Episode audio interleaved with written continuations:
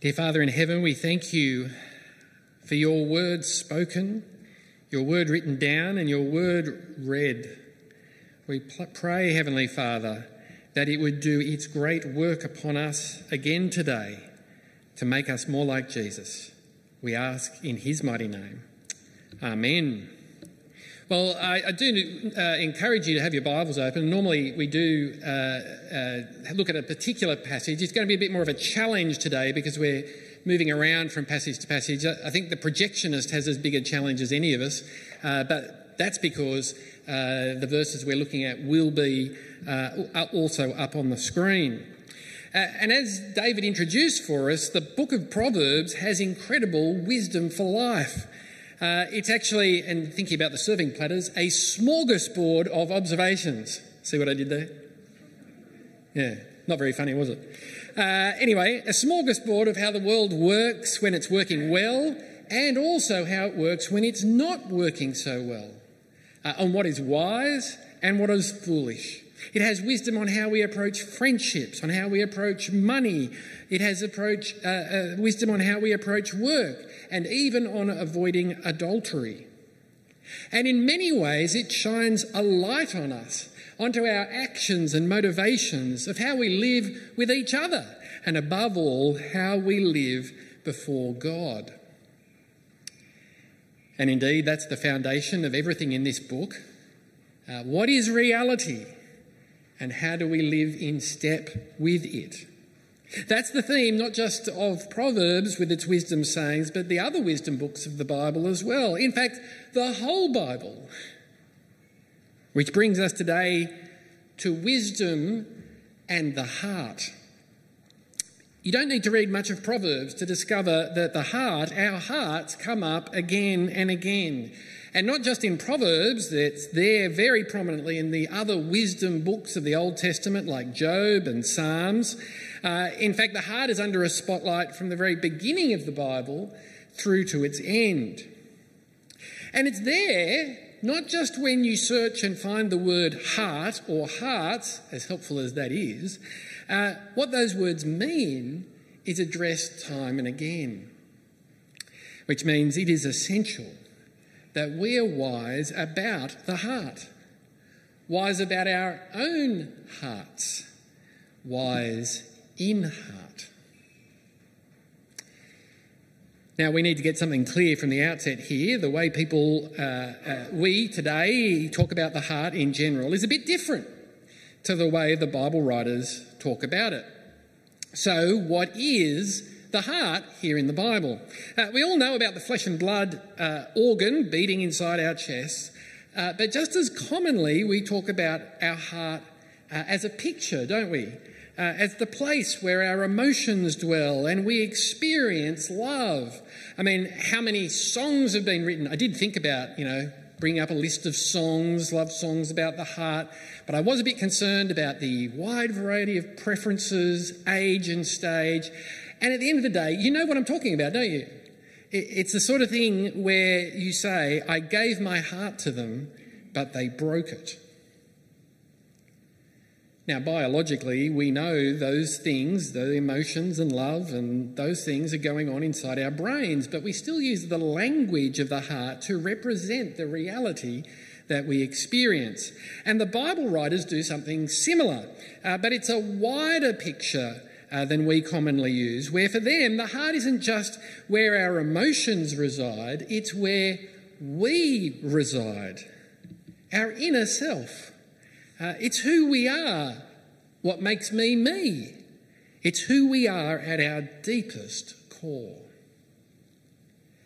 And biologically, again, we know that's going on inside our brain. But the heart in Proverbs and the rest of God's Word, well, it's picturing what we think, what we decide, what we love, and the engine room of what makes us tick.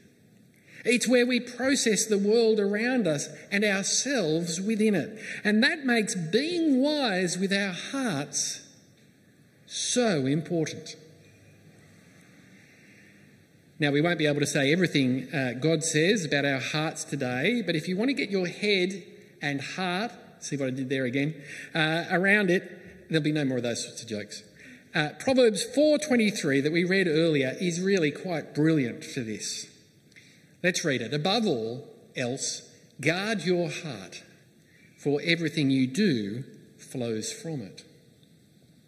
Can you see what I was saying about the heart in these words? How your heart is who you are at the, your deepest core. It, it must be uh, so if everything that we do flows from it.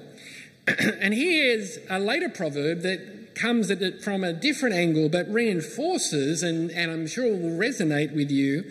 Uh, chapter 27, verse 19 As water reflects the face, so one's life reflects the heart.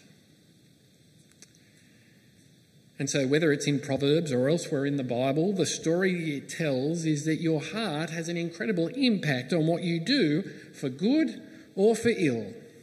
And here's just one example of that from the Proverbs, chapter 12, verse 23, when it comes to how I speak.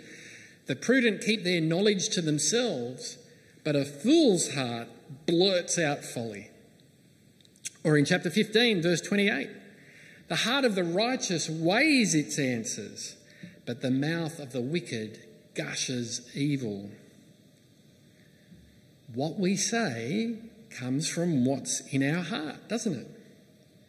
And you may be recalling to mind at the moment what Jesus said when the religious leaders attacked him with their words. Matthew chapter 12, verse 34.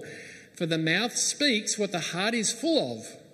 A good man brings good things out of the good stored up in him, and an evil man brings evil things out of the evil stored up in him. And that's the thing about my heart and yours. The reason we need to consider and be wise about our hearts. The condition of our heart will shape either the good that we are capable of, but equally capable of leading us, it is equally capable of leading us into evil as well. Back in chapter 6, from verse 16, there are six things the Lord hates, seven that are detestable to him haughty eyes, a lying tongue, hands that shed innocent blood, a heart that devises wicked schemes, feet that are quick to rush into evil. And you can look up the other two if you're wondering what they are in verse 19. But it's the heart that is the control centre, isn't it? Uh, listen to chapter 6, verse 21, speaking to a person in danger of adultery. Do not lust in your heart after her beauty, or let her captivate you with her eyes. What's going on in your heart can lead either to godliness or destruction. Our hearts are so central to who we are. We need to go back to the command of chapter 4, verse 23. Above all else, guard your heart, for everything else you do flow, for everything you do flows from it.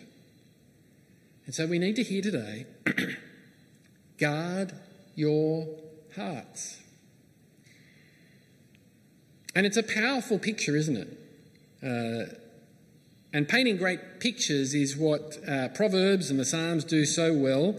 Uh, whichever way it takes shape in your mind's eye, as you hear this proverb, you, you, you might think of your heart as uh, needing a fortress around it or maybe armed, armed guards or security cameras. Uh, in this case, not so much like a bank where you want to stop what's in there getting out, uh, more like a clean room. You know, when I use the phrase clean room, like one of those rooms where they make the most precise things that humans can make, you know, whether it's your mobile phone or the medications or drugs you take, uh, the ones with special filtration, where you don't want anything that will spoil them getting in. You don't want anything that will spoil your heart getting in. So guard your heart. What else does this say about your heart? It says you have choices. And not only choices, but responsibility for what goes into your heart, what shapes your heart, the condition of your heart, The wise person, and I'm confident that you all want to be wise, otherwise, why would you be here this morning? As wise people, take up your responsibility and guard your heart.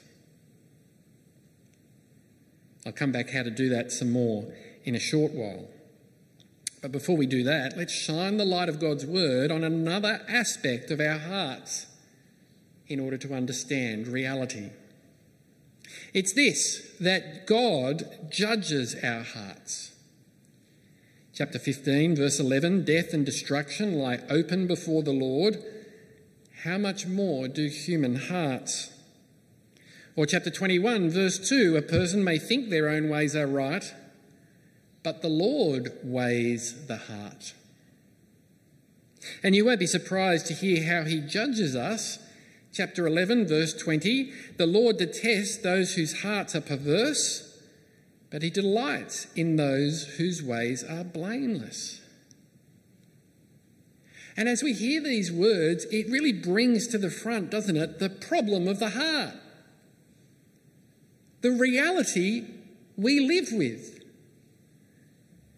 Because not only can my heart be spoiled without any intervention from God, I know it is. My heart is desperately evil. Chapter 20, verse 9 Who can say, I have kept my heart pure? I am clean and without sin. Can you? Left to myself, I know I can't. And as I hear God's word, I know neither can you. And here is one of the great Bible reading challenges of hearing God's word challenges. I wonder if you're already thinking about it for yourself. How, how do you hold these things together? Uh, on the one hand, the responsibility you've given, been given to guard your heart, and on the other, the reality that left to yourself, you can't, you haven't, and you won't. And it's a Bible reading challenge, a hearing God's word challenge, because we can read Proverbs and other parts of the Bible and the commands about our heart and be left feeling like, like we're staring down a Mack truck hurtling toward us and know that all we have to defend ourselves is, is I don't know, a fragile stick. But this is where we need to see a greater overarching wisdom to read and live in light of Proverbs. That is, all wisdom finds its fulfillment and meaning in the Lord Jesus Christ. Where you understand that, you can have confidence that you can keep our, our feature command this morning from Proverbs 4:23 and can leave today with confidence of where you stand before God. But you won't do it through your own strength. You will do it through the strength of what Jesus has done through his gospel. Let me explain what I'm talking about. The writers of Proverbs, the Israelites, they had a privileged place in God's plans, a relationship founded on God's salvation and promises. Uh, but ultimately, and as a nation, they failed to guard their hearts. Their hearts turned to evil. They ended up having what God calls hardened hearts. We heard that in the Hebrews 3 reading, didn't we? Like Pharaoh, from whom they'd been rescued, had a hard heart and whom God had condemned. Now, talking about the Israelites this way isn't anti Israelite or anti Semitic because they're before us in this way, not in isolation, but before us representative of all humanity including my and your own hardness of heart. Uh, has anyone here ever been to a cardiologist, a heart doctor? Oh, yeah. Way too many uh, positive answers to that question. Uh, ever had an ultrasound or CT scan of your heart? Mm, more. Mm, yeah. It's not good, is it? But in this case, uh, if, if you imagine that the Bible is diagnosing our hearts, if, if, if you think of how God, what He sees when He scans our hearts, He sees stone, impenetrable, proud, obstinate hearts, and hearts under judgment.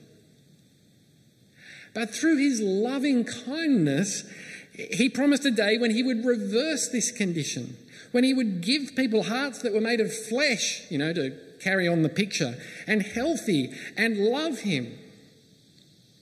And so when we were reading Hebrews at the end of last year, we read about that promise and its fulfillment back in Hebrews 10 uh, quoting the promise given years before Jesus in Jeremiah 31.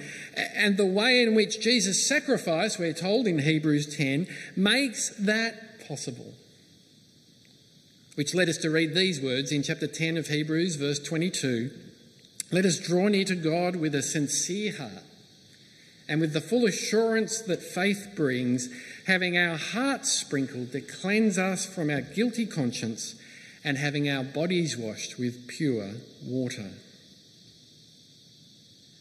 And so the great news is you and I can be wise when it comes to our hearts through Jesus, the ultimate wisdom of God.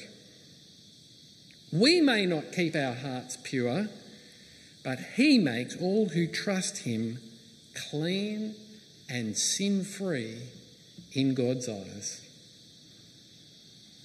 By that same power, the power of his death and resurrection, by his work in us, we can have healthy and God pleasing hearts. We can guard our hearts. Let me ask you, and I don't know, maybe you've never asked your, this, yourself this question, maybe you have. Uh, if you haven't, well, why not ask today? Are you wise? Maybe you don't have all the answers. Uh, maybe you wished you'd done things, maybe quite a few things differently. Uh, but let me offer you this.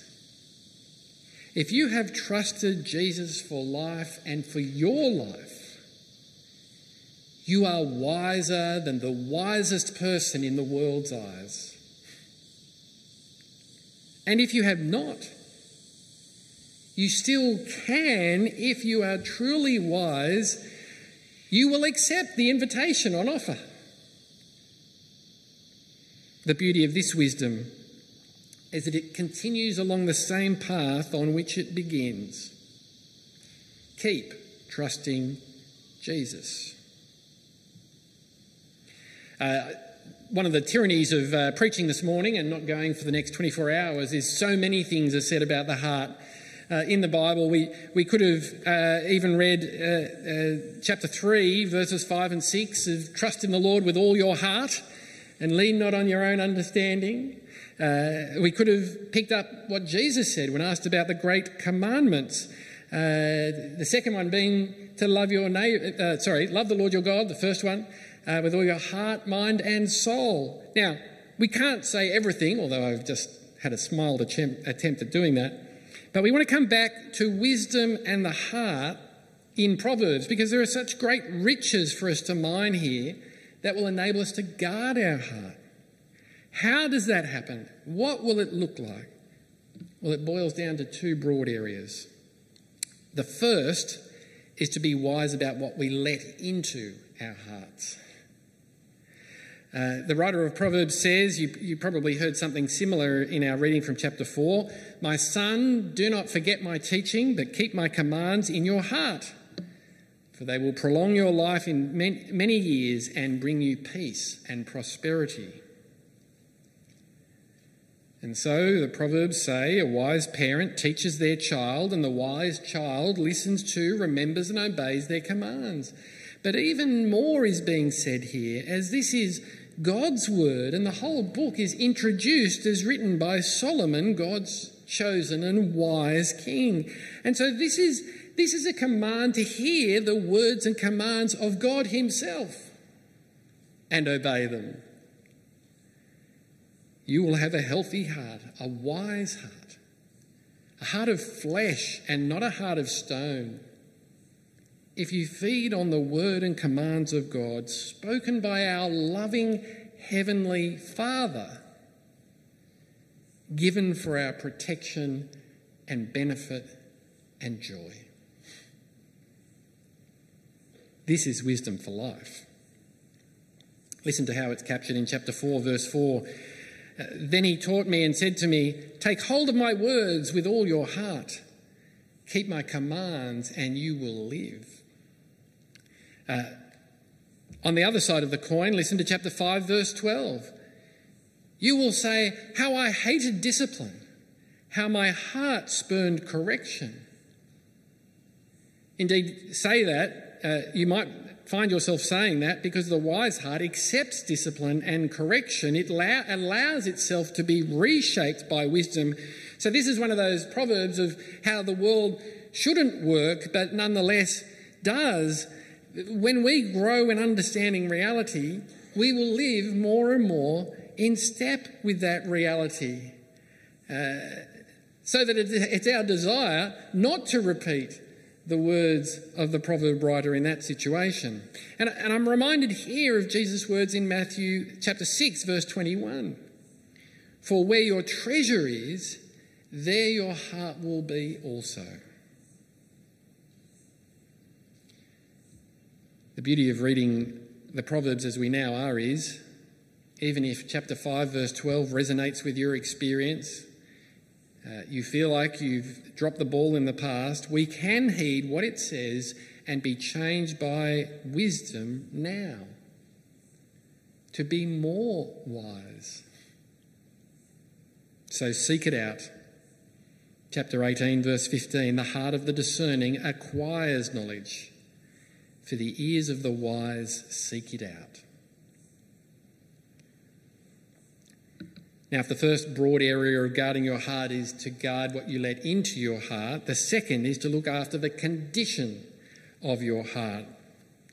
And above all else, and you may have detected this from some of the uh, uh, words we've read already, this is a call to weed out pride and foster humility. Chapter 16, verse 5 The Lord detests all the proud of heart. Be sure of this, they will not go unpunished. And chapter 18, verse 12 Before a downfall, the heart is haughty, but humility comes before honour. Well, listen to this, chapter 28, verse 14 Blessed is the one who always trembles before God, but whoever hardens their heart falls into trouble.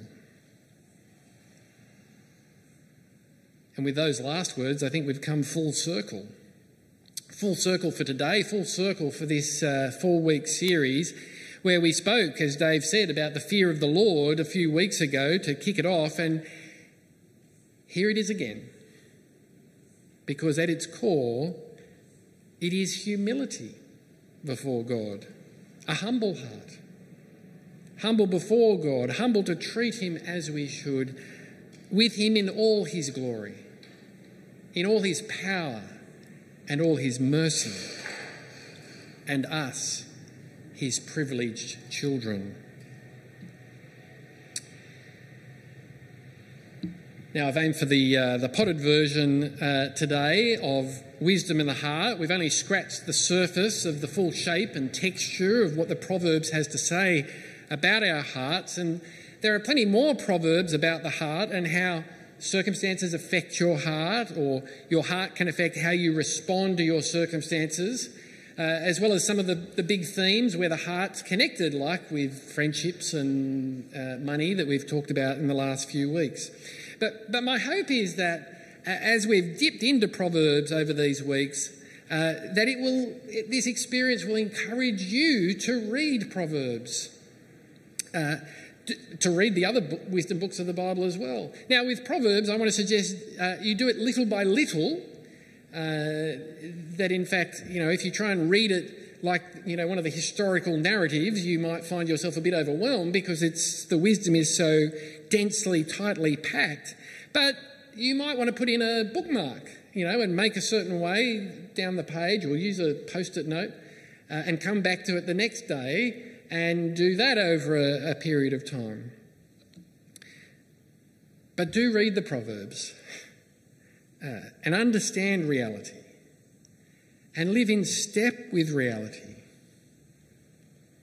Because if you do, you will have wisdom for life. I'll lead us in prayer.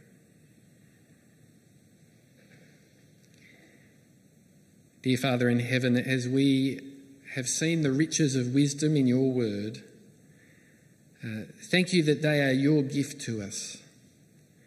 We want to embrace them and grow in wisdom and become mature in Jesus, who is your wisdom. We pray, Heavenly Father, that you would guard our hearts. Uh, and by your Spirit at work in us, use us to take up our responsibility. Grant us uh, the discipline to be careful about what we allow to come into our hearts, but likewise what we allow our hearts to dwell upon. And it's our desire, thanks to you, that we might have a heart like Jesus, uh, lowly and compassionate for you, for others, and for one another. And we pray this in Jesus' name.